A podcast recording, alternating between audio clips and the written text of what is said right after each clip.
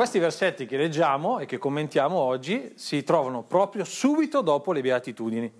Potremmo dire così che se le beatitudini sono l'introduzione del discorso della montagna, questi versetti sono la prospettiva con cui leggere il resto del discorso, sono la seconda, sono la seconda introduzione del discorso della montagna. Allora bisogna avere un po' presente che cos'è il discorso della montagna, che cosa dice Matteo nel discorso della montagna, quale ne è il significato fondamentale e dunque all'interno di quel discorso che cosa c'entrano questi versetti e dunque che significato assumono.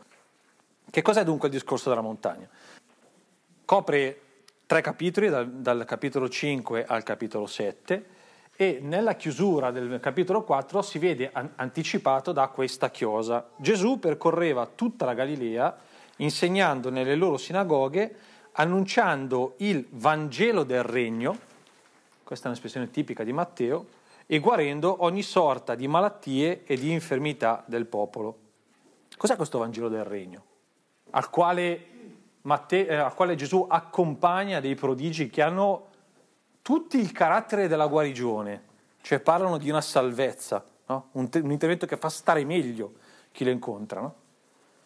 Il, il, Vangelo del Regno prende già così il suono di qualcosa che quando tu lo incontri stai meglio, non stai peggio. Ti, ti rende la vita più semplice, più accessibile, più, più, sostenibile. Non il contrario, lo dirà poi Gesù, eh? Prendete il mio gioco sopra di voi perché il mio gioco è leggero. Cioè non sono venuto a incasinarvi la vita, sono venuto a rendervela possibilmente più leggera da portare. Ma che cos'è questo Vangelo del Regno? Vangelo vuol dire buona notizia, la buona notizia di un regno. Ma un regno è una buona notizia? Il fatto che ci sia qualcuno che governi, che eserciti il suo potere, che applichi il suo dominio, è qualcosa di buono? È qualcosa da accogliere come un lieto evento? Beh, dipende evidentemente. Dipende da che cosa? Dipende dalle caratteristiche di chi governa dipende da quali sono gli obiettivi che vuole raggiungere con il suo governo, dipende dal modo con cui si rapporta con i suoi sudditi. Bene, quindi se è una buona notizia, se è un Vangelo, vuol dire che questo regno evidentemente deve essere qualcosa di buono, vuol dire che questo sovrano ha come caratteristica principale quello di allietare la vita dei suoi sudditi. Che cos'è nel Vangelo di Matteo allora questo regno? Potremmo dirlo così, è una forza, hm? la forza l'esercizio di una forza, di un potere, eh? una energia, una, una sovranità che agisce nella storia. In che direzione? Eh, quei gesti ce lo dicono. Annuncia il Vangelo del Regno e guarisce, è uno che mette a posto le cose. Potremmo dire così che questo regno che è al centro dell'annuncio di Gesù, questo regno di Dio che è al centro dell'annuncio di Gesù, è, è una forza che agisce nella vita degli uomini nella direzione dell'accrescere l'armonia, il benessere, la riconciliazione, la bellezza, la giustizia, è qualcosa che consola la vita degli uomini, è qualcosa che la arricchisce, è qualcosa che la solleva, è qualcosa che porta felicità, Matteo ci metterà tutto il suo Vangelo a descrivere questo come il Padre all'opera. Che cos'è il regno di Dio? Ecco, il regno di Dio è Dio Padre che si occupa dei suoi figli. Punto. È così semplice. Beh, beh, sia così semplice. Questo però vuol dire regno di Dio. Il regno di Dio è il Padre che nella storia opera a favore degli uomini, a favore dei suoi figli. In quale direzione? Quella di una vita compiuta, riconciliata, sanata, salvata. Usate le espressioni che più vi piacciono e che più vi rendono l'idea. Mm? Il regno è il Padre all'opera nel generare e rigenerare vita, armonia, riconciliando, vivificando, usando l'espressione del Papa potremmo dire misericordiando, cioè esercitando la sua misericordia, lottando contro tutto ciò che ha il sapore o la caratteristica della morte, cioè di ciò che fa male all'uomo di ciò che gli rovina la vita, di ciò che gli appesantisce l'esistenza. Capite perché allora dopo l'annuncio di Gesù ha quelle caratteristiche un po' sconcertanti che spiazzano sempre, no? Quelle della vicinanza ai poveri, del perdono per i peccatori, dell'innalzare gli umili, dell'abbassare i potenti, eccetera, eccetera. Il regno dei cieli è il Padre all'opera come qualche cosa che dà vita dove c'è la morte che solleva chi è schiacciato, che umilia chi invece vuole schiacciare gli altri, che sfama chi è affamato, che disseta chi è assetato, che cura chi è malato, che libera chi è prigioniero. Andate a leggere il discorso del giudizio finale che trovate in Matteo e guardate quali sono le caratteristiche che corrispondono a chi vive secondo i criteri del regno. Come vengono divise i capri dalle pecore. Hai dato da mangiare agli affamati, hai dato da bere agli assetati. Ti sei comportato così come si comporta il padre tuo? Perché il padre tuo si comporta così. Il padre tuo, nella storia degli uomini, si comporta in questo modo, dà da mangiare agli affamati, dà da bere agli assetati, riveste gli ignudi, va a trovare gli ammalati e libera i prigionieri. E tu cosa hai fatto? Che cos'è il regno di Dio all'opera nella storia? È questo che accade. Capite perché la Pasqua di Gesù è il momento in cui si vede di più all'opera questa mano di Dio? Per forza la morte è sconfitta. E tutte quelle occasioni in cui io do da mangiare a uno che ha fame, non sto sconfiggendo la morte, e quando io do da bere a un assettato, non sto sconfiggendo la morte, e quando io rimedio la povertà di una persona, e io quando libero uno che è imprigionato, e quando guarisco uno che è ferito, cosa sto facendo? Non sto combattendo la morte? Come credete che si manifesti la nostra fede nella Pasqua se non così? Perché recitare il credo va bene, ma poi mi fai vedere che la tua vita è segnata dalla tua fede nel fatto che la vita prevale sulla morte? Mi fai vedere che la tua vita è a servizio della vita di chi vive la precarietà dell'esistenza? Me lo fai vedere? Perché si vede così la fede nella Pasqua. Quando sono all'opera anch'io a ribaltare l'ordine costituito.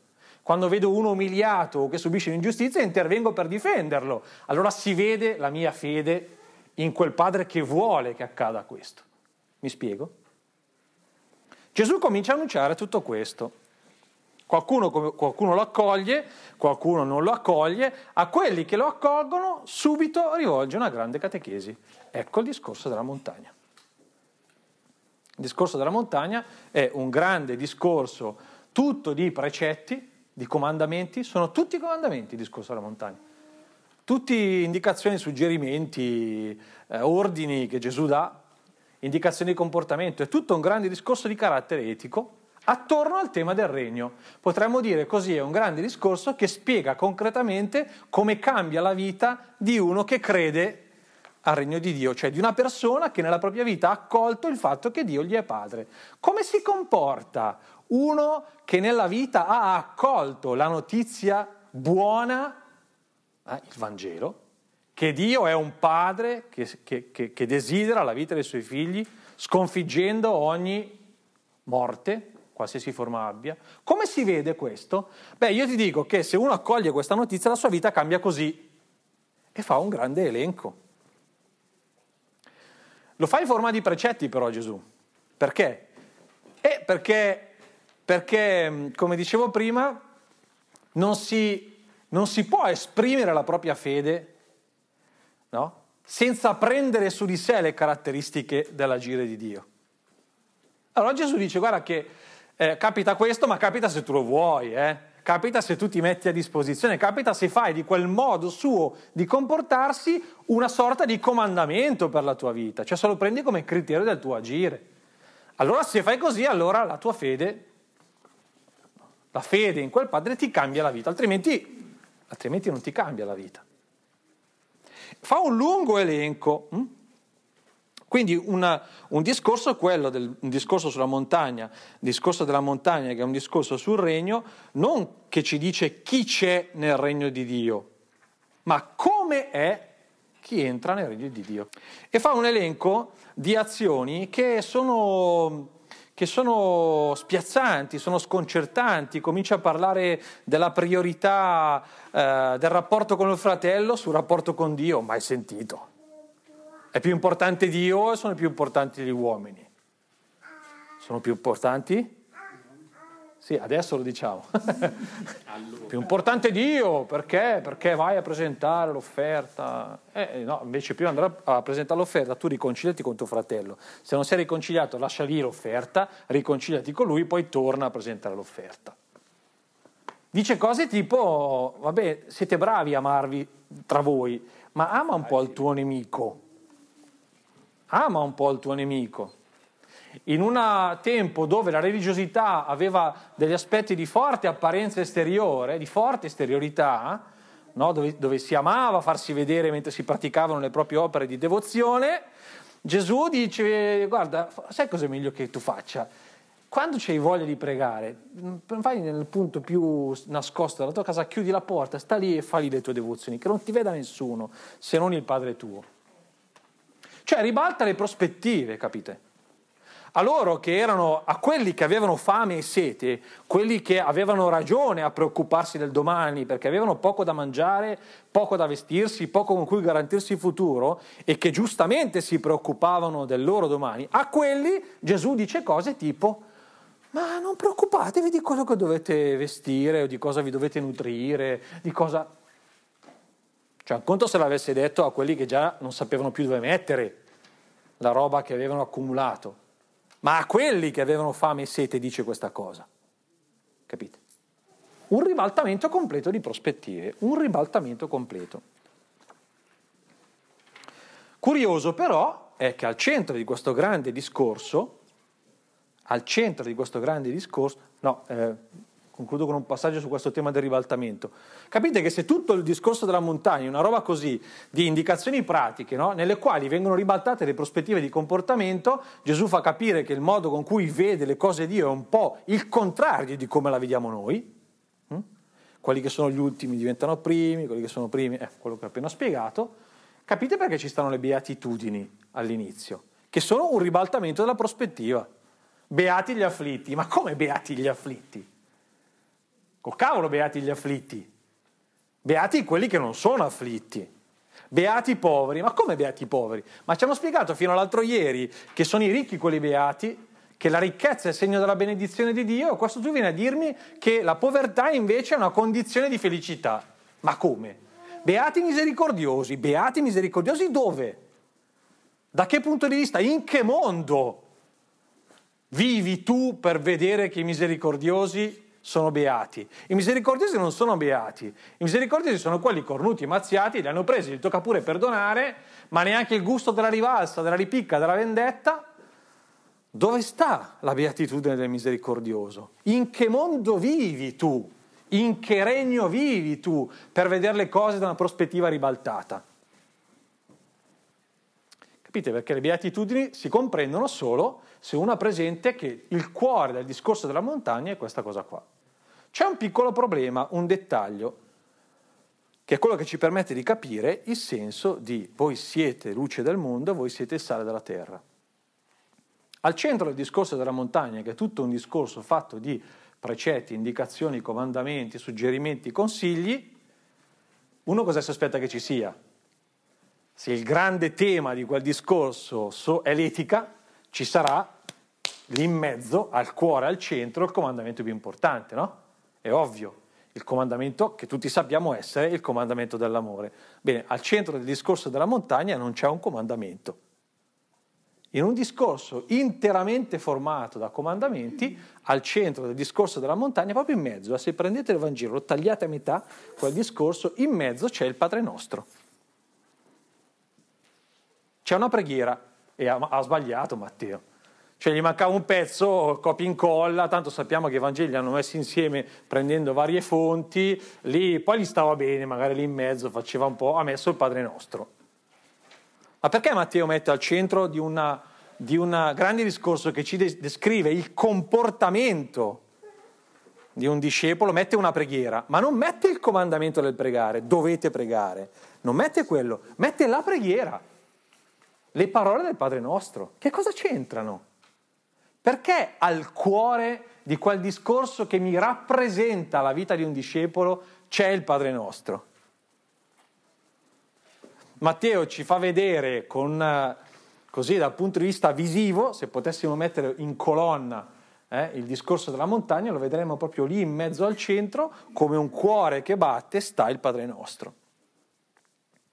È la maniera un po' visiva con cui Matteo ci dice questa cosa. Va bene, io vi spiego come si comporta uno che accoglie il regno dei cieli, ma guardate che la questione non è scimmiottare i comportamenti che Gesù ha dimostrato essere i comportamenti del buon figlio di Dio. È un altro il percorso da fare. La prima cosa da fare, il cuore, è scoprire come vivere questo rapporto. Il Padre nostro è l'affermazione del fatto che ciò che conta dentro la vita di uno che vuole entrare in questo regno di Dio è il rapporto con il Padre, è scoprire che Dio mi è Padre, è vivere sentendo Dio come Padre, è vivere la mia esistenza, fare le mie scelte, stabilire le mie priorità, determinare i miei criteri di comportamento alla luce del fatto che la mia vita sta sotto lo sguardo di un Dio che è un Padre buono, misericordioso, fedele, eccetera, eccetera. Il cuore della vita del discepolo è una relazione, non un'azione. Capite che cambia radicalmente la prospettiva del voi siete luce del mondo e sale della terra? Dove la prima cosa che pensiamo è, sì, giusto, dal comportamento, dalle nostre azioni, no? diventiamo quelli che sono di esempio a, capite? Ma se al centro c'è una relazione, quale può essere cioè, questa è una buona domanda, no? Quale, quale può essere allora il senso di quell'essere sale? Se il cuore dell'esperienza del discepolo è la relazione con il Padre, vissuta come? E con la preghiera, con la sottomissione ai suoi comandamenti, con la ricerca del suo volto, con l'ascolto interiore della sua presenza, con eccetera, eccetera, eccetera, no? Se anzitutto questa cosa, cosa vorrà dire quell'essere sale?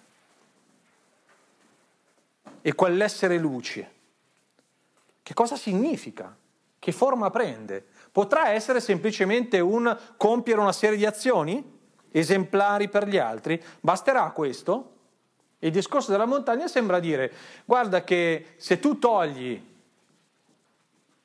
se tu togli il rapporto con il Padre, tutte le altre azioni, acqua fresca. Ma se tu punti la tua attenzione, dedichi la tua attenzione a coltivare quel rapporto, il resto allora si anima. Mm? Senza quella relazione non c'è agire che renda discepoli del regno. Guardate per questo motivo che poi a un certo punto Matteo dirà a certa gente nel suo tempo, No? E verrà un giorno in cui voi mi direte, maestro, noi abbiamo profittato nel tuo nome, abbiamo scacciato demoni nel tuo nome, abbiamo guarito malati nel tuo nome, e io vi dirò, io non vi conosco, allontanatevi da me, voi che operate l'ingiustizia. Ma perché? Quali sono i gesti che Gesù ha fatto? Allora, si possono fare le stesse cose di Gesù, ma non andargli a genio? Dipende che cos'è che è il cuore del tuo agire. Lo fai alla luce dell'essere figlio del padre o alla luce di qualche altro criterio? Il tuo interesse, uh, che ne so, qualche vantaggio, anche solo quello di risultare gradito agli altri, quello di acquisire buona reputazione. Qual è il criterio? Questi versetti che abbiamo letto, voi siete, che, che leggeremo, che leggiamo adesso e che commentiamo, vanno interpretati alla luce di questa prospettiva, altrimenti non si capiscono. All'inizio di questo grande discorso che ha le caratteristiche che vi ho appena spiegato ci sono le beatitudini, come vi dicevo prima, che si concludono, che sono tutte in forma impersonale, beati, poveri, beati, tranne l'ultima. L'ultima beatitudine invece è molto precisa, beati voi, dice, cioè si rivolge a qualcuno di preciso, l'Evangelista, hm, tramite le parole di Gesù, e a chi, a chi si rivolge puntualmente, precisamente, si rivolge a quelli che sono perseguitati a causa del mio nome. L'ultima beatitudine è questa, beati voi, quando vi insulteranno, vi perseguiteranno e mentendo diranno ogni sorta di male contro di voi per causa mia. Rallegratevi ed esultate perché grande è la vostra ricompensa nei cieli. Quel voi, al quale è rivolta quella beatitudine, è lo stesso voi con il quale iniziano i versetti che commentiamo e che adesso leggiamo. Voi che siete insultati, che siete perseguitati e contro i quali dicono ogni sorta di male per causa mia, voi, questi perseguitati, siete il sale della terra, ma se il sale perde il sapore, con che cosa lo si renderà salato? A null'altro serve che ad essere gettato via e calpestato dalla gente. Voi siete la luce del mondo, voi perseguitati, eccetera, eccetera. Non può restare nascosta una città che sta sopra un monte, né si accende una lampada per metterla sotto il moggio, ma sul candelabro. E così fa luce a tutti quelli che sono nella casa. così risplenda la vostra luce davanti agli uomini perché vedano le vostre opere buone e rendano gloria al Padre vostro che è nei cieli. Queste parole sono rivolte a perseguitati per causa del nome di Cristo. Non sono generiche. Non sono generiche. Anche a questo bisogna stare attenti nei Vangeli. Noi leggiamo il brano del giovane ricco, no? che si sente dire da Gesù, eh, una sola cosa ti manca, tu che cerchi la vita eterna, vai, vendi tutto quello che hai, dallo ai poveri, poi vieni e seguimi. E diciamo, oh, queste parole Gesù le rivolge a tutti. No. Gesù le ha rivolte a quell'uomo che era in quella circostanza. Allora, se tu sei uno che si trova in una situazione in cui dipende, fa dipendere la propria vita dall'accumulo delle ricchezze, sentiti interpellato. Ma se sei un poveretto in canna, cosa devi lasciare ancora? Non c'è niente, fai fatica a mettere insieme il pranzo con la cena, cosa vuoi lasciare che cosa? Mi spiego?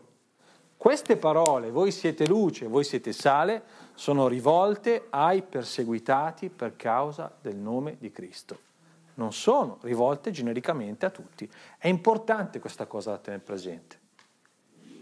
È importante questo. Vuol dire che le due cose hanno una correlazione molto stretta. Tra l'essere luce del mondo e sale della terra e l'essere perseguitati c'è un legame molto stretto. Potremmo dire così che l'uno senza l'altro non sta e non è. Coloro che sono per il mondo luce e sale del mondo si preparino perché questa cosa vi costa una persecuzione.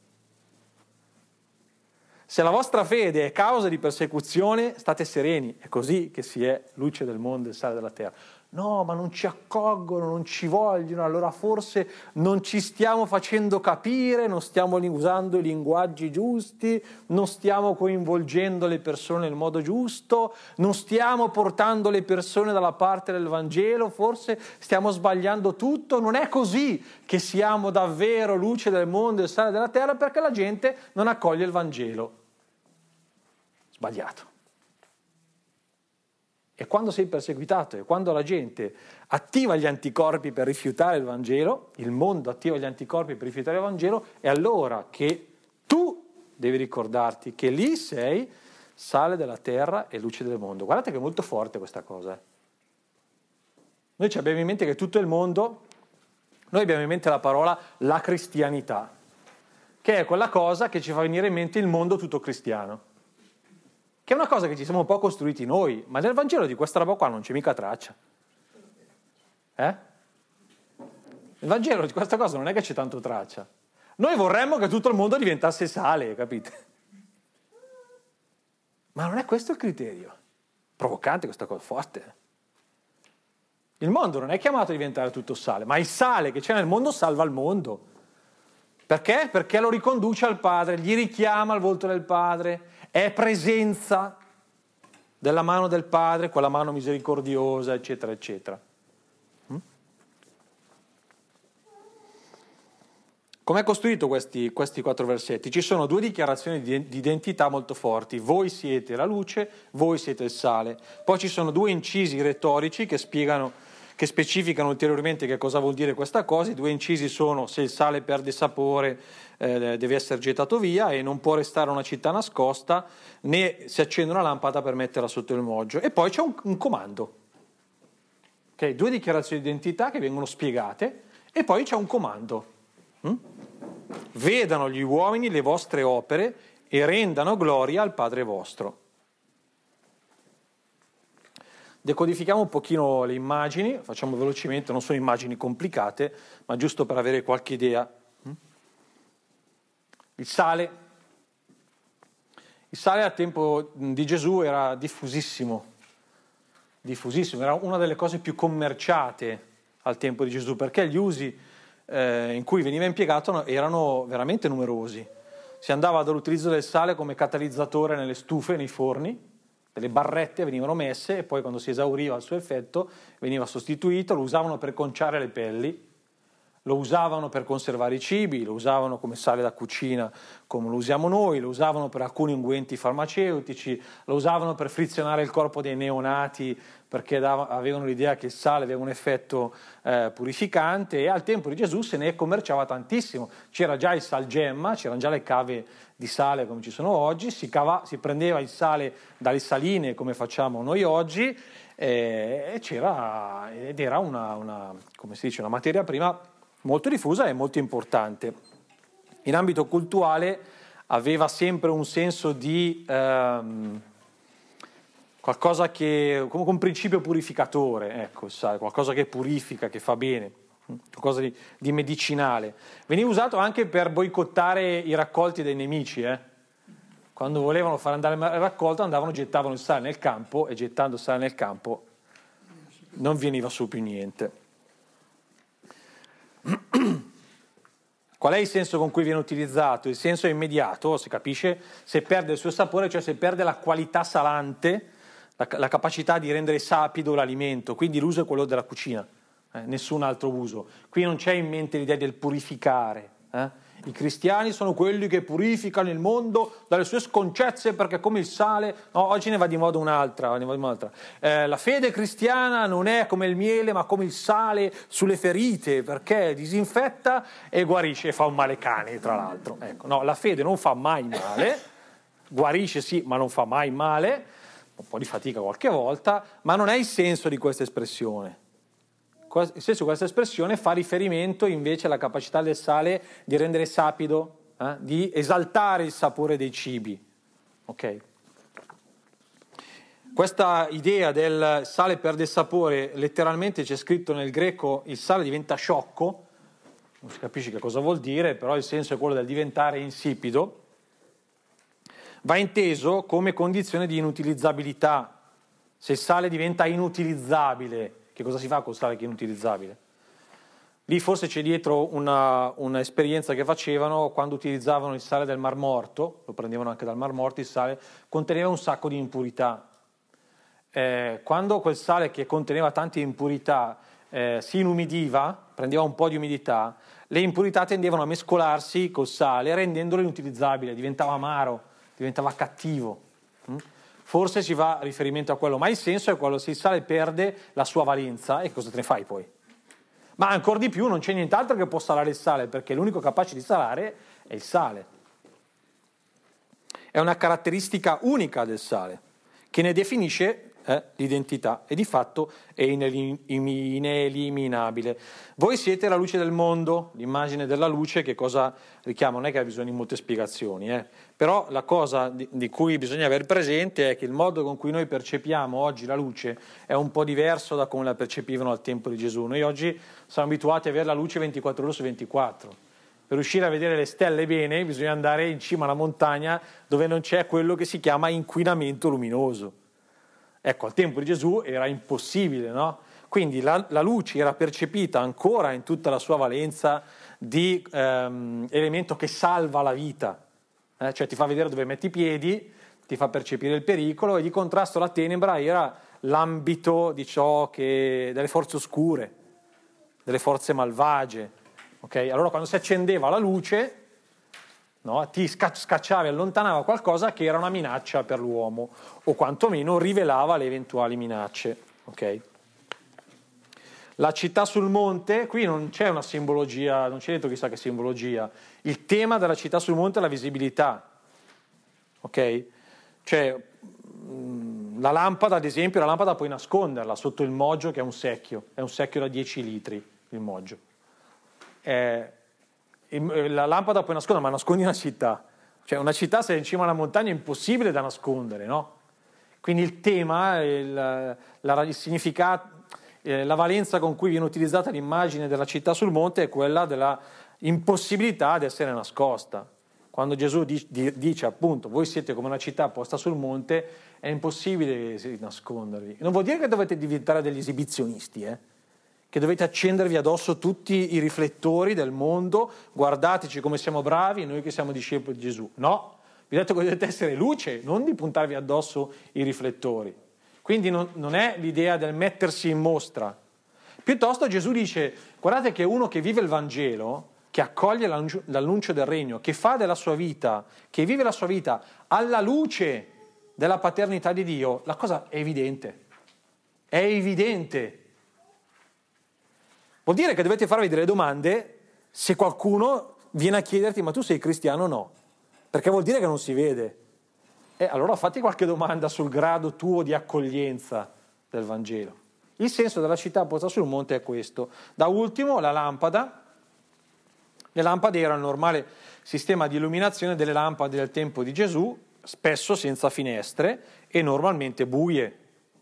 Okay? Erano lampade piccole, eh? non so se siete mai stati in Terra Santa o avete mai visto qualche museo di reperti di quel tempo, erano grandi così, non molto più grandi, alte così, ci stava dentro anche abbastanza poco olio, avevano uno stoppino e si usavano per illuminare normalmente la casa.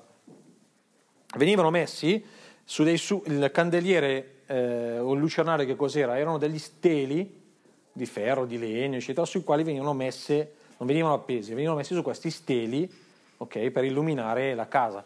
Le case erano piccole, bastavano due o tre lampade per illuminare, per illuminare la casa. Quindi l'idea del metterle sotto il moggio, cioè sotto il secchio, era un'idea semplicemente assurda, è evidente, no? Tanto più che bisogna pensare anche che l'olio al tempo di Gesù era un bene molto prezioso, era un alimento anzitutto, usato anche come combustibile. Sprecare l'olio era una cosa sciocca, a me magari il sale si poteva sprecare, appunto, ma l'olio no, l'olio è una cosa da non sprecare assolutamente. Quindi l'idea di accendere una lampada per metterla sotto il mogio è semplicemente una cretinata. Una cosa che nessuno avrebbe, quando al tempo di Gesù hanno ascoltato questa parabola, nessuno si è riconosciuto in quello che mette la... perché nessuno ha mai visto una cosa del genere. No? Accendere una lampada per metterla sotto un secchio. Da notare il fatto che per nessuna delle immagini viene definito qual è il senso fuori di metafora, cioè cosa significa essere sale? Non viene detto. Chi sono le lampade? Non viene detto. Cos'è la luce? Cosa vuol dire essere luce? In che senso? Non viene spiegato. Mm? Tutto questo non viene eh, spiegato in modo concreto e preciso. Perché? Perché le parabole vogliono attivare il processo di interpretazione. Cioè vogliono attivare la possibilità che ciascuno provi a dare una risposta. Per te che cosa vuol dire essere luce? Potremmo dire così, il tuo modo di essere luce, per quanto se siamo credenti in qualche misura eh, sarà simile, però sarà anche sempre diverso dal mio. Che cosa vuol dire il tuo, che cosa vuol dire per te essere sale? Quale sarà il modo con cui tu concretizzerai questa cosa? Se io e te rispondiamo a questa domanda, verranno fuori due risposte differenti. Simili? Certamente sì, ma differenti anche. Questo è un po' il senso delle immagini. Veniamo dunque alla spiegazione di, di quei tre elementi che, che indicavo essere la struttura del brano, cioè queste dichiarazioni di identità, quelle spiegazioni, quegli incisi retorici e l'invito finale. Voi siete il sale, voi siete la luce. Gesù dichiara due, eh, queste, queste, due cose come due fatti. Non è un invito, eh? Non è voi siate a quelli che sono perseguitati, a quelli che sono colpiti a causa del nome di Gesù, no? Eh, Gesù dice voi siete la luce del mondo. Non si tratta di diventare luce sale. Gesù non dice diventate luce sale, no? Lo siete già. Coloro che a causa del nome di Gesù sono perseguitati e respinti, proprio loro sono di fatto luce e sale. Nell'aver accolto l'annuncio di Cristo, per l'aver sperimentato e fatto proprio eh, quel ribaltamento delle logiche che contiene il messaggio del Vangelo, per aver assunto gradualmente il carattere del discepolo di Gesù, tutto ciò ha fatto di quelli dei perseguitati e tutto ciò ha fatto di loro sale e luce. Noi dobbiamo impegnarci ad essere luce e sale. Sbagliato. Tu devi impegnarti a chiedendoti quotidianamente che cosa significa vivere la tua vita alla luce del rapporto col Signore. Questa cosa fa di te uno che è luce e sale. Perché questa domanda fondamentale, questa scelta di vivere alla presenza di Dio, cambierà radicalmente le tue decisioni, le tue scelte. Comincerai a guardare quelli che hai attorno, perfino quelli che sono nemici, come tuoi fratelli. Ti sentirai responsabile di loro, del loro destino, della loro sorte. Comincerai a guardare il povero che bussa alla tua porta non come un rompiscatole dal quale liberarti o, qua, o il quale affidare alla onlus più vicina che se ne prenda cura, così tu non lo vedi, non ne senti la puzza e non ne provi il fastidio ma come uno da portare in casa tua, perché quello è tuo fratello. Comincerai a guardare il domani non come una minaccia, ma come una promessa. Comincerai a guardare la morte come l'inizio della vita e non come la fine. Vivere la vita alla luce della relazione col, della relazione col Padre fa di te luce e sale e ti porterà a persecuzioni. Perché comincerà qualcuno a venire a dirti: No, io ho dei poveri, non voglio sprecare risorse. Con tutta la fatica che ho fatto a guadagnarmi il pane quotidiano, figurati se devo condividere con quello là, Lazzarone. Quando io comincerò a lottare perché il mio paese non destina le risorse giuste per il sostegno della famiglia, per favorire una ricrescita demografica, per difendere le fasce sociali della popolazione e io lotterò per questi diritti e io lotterò perché... Che cosa mi sentirò dire? Mi stenderanno i tappeti? Che cosa vediamo che accade? Non accade forse questo? È come se Gesù dicesse, guardate che il sale e la luce siete voi, non altri, eh? Prendetevi la responsabilità di questa cosa, sentite la responsabilità di questo. Dovete avere consapevolezza della vostra identità e assumerne piena responsabilità. Il modo è quello descritto da quegli incisi che dicevo, po- po- eh, dicevo eh, che seguono poi. Dovete semplicemente essere ciò che siete. Che cosa costituisce quell'identità? Un'appartenenza istituzionale? Un insieme di comportamenti prefissati? Mi hanno battezzato da bambino, c'è cioè il mio nome scritto nel registro del battesimo, sono a posto, luce e sale. Momento. No, ma io ho ancora la tesserina dell'azione cattolica di quando ero ragazzo, 50 anni fa, facevamo le adunanze, allora mi ricordo ancora della penitenza delle adunanze, allora luce e sale perché ho fatto tutto, calma, anche va bene, però l'essere luce e sale sorge dalla relazione con il Padre, accolta e stabilita come criterio di vita a 360 gradi, come criterio di vita. Lo strumento fondamentale per coltivare quella relazione resta la preghiera e la ricerca del colloquio con Lui in modo personale e intimo, unito però alla disponibilità a consegnare effettivamente tutta la mia vita alla Sua parola, nella certezza della Sua presenza benevola e salvifica. Questo è l'essere luce e sale. Questo essere luce e sale poi ci dice che, che l'esistenza del, dei, dei cristiani è radicalmente alternativa, c'è poco da fare. Il sale non è la terra e la terra non è il sale, punto. In questo l'esempio che Gesù, l'immagine che Gesù utilizza è, è severissima. La vita cristiana è una vita alternativa, fortemente alternativa. Perché? Perché il regno di Dio è un ribaltamento delle logiche. E chi lo accoglie non può che essere estraneo, un elemento estraneo con tutte le conseguenze. Da ultimo elemento di questa identità è quello di essere a favore di. Voi siete il sale della terra, voi appartenete alla terra. Voi siete la luce del mondo, nel senso che appartenete al mondo. Voi esistete in funzione del mondo. E chi tra i miei discepoli penserà invece di prendere le distanze dalla terra, di prendere le distanze dal mondo, di considerare qualche cosa che, del quale essere assolutamente antagonisti e nemici, ha sbagliato prospettiva. Voi siete fatti per essere sciolti nel mondo e voi esistete in funzione di questo servizio e di questa disponibilità. I discepoli, proprio quelli nella, che nella persecuzione sono tentati dal vivere il conflitto, sono invitati invece a guardarsi come qualcosa che è a favore di quelli che li perseguitano. Capite la forza dell'espressione? Capite? Perché è importante avere presente che viene detto a dei perseguitati, quel voi siete sale, voi che vi stanno colpendo e siete tentati di dire ah sì, non ci volete, arrangiatevi, andate all'inferno voi che non ci accogliete. No, l'atteggiamento è noi siamo proprio per voi che ci rifiutate. a vostro favore, al vostro servizio, per la vostra salvezza. Forte questa cosa, capite?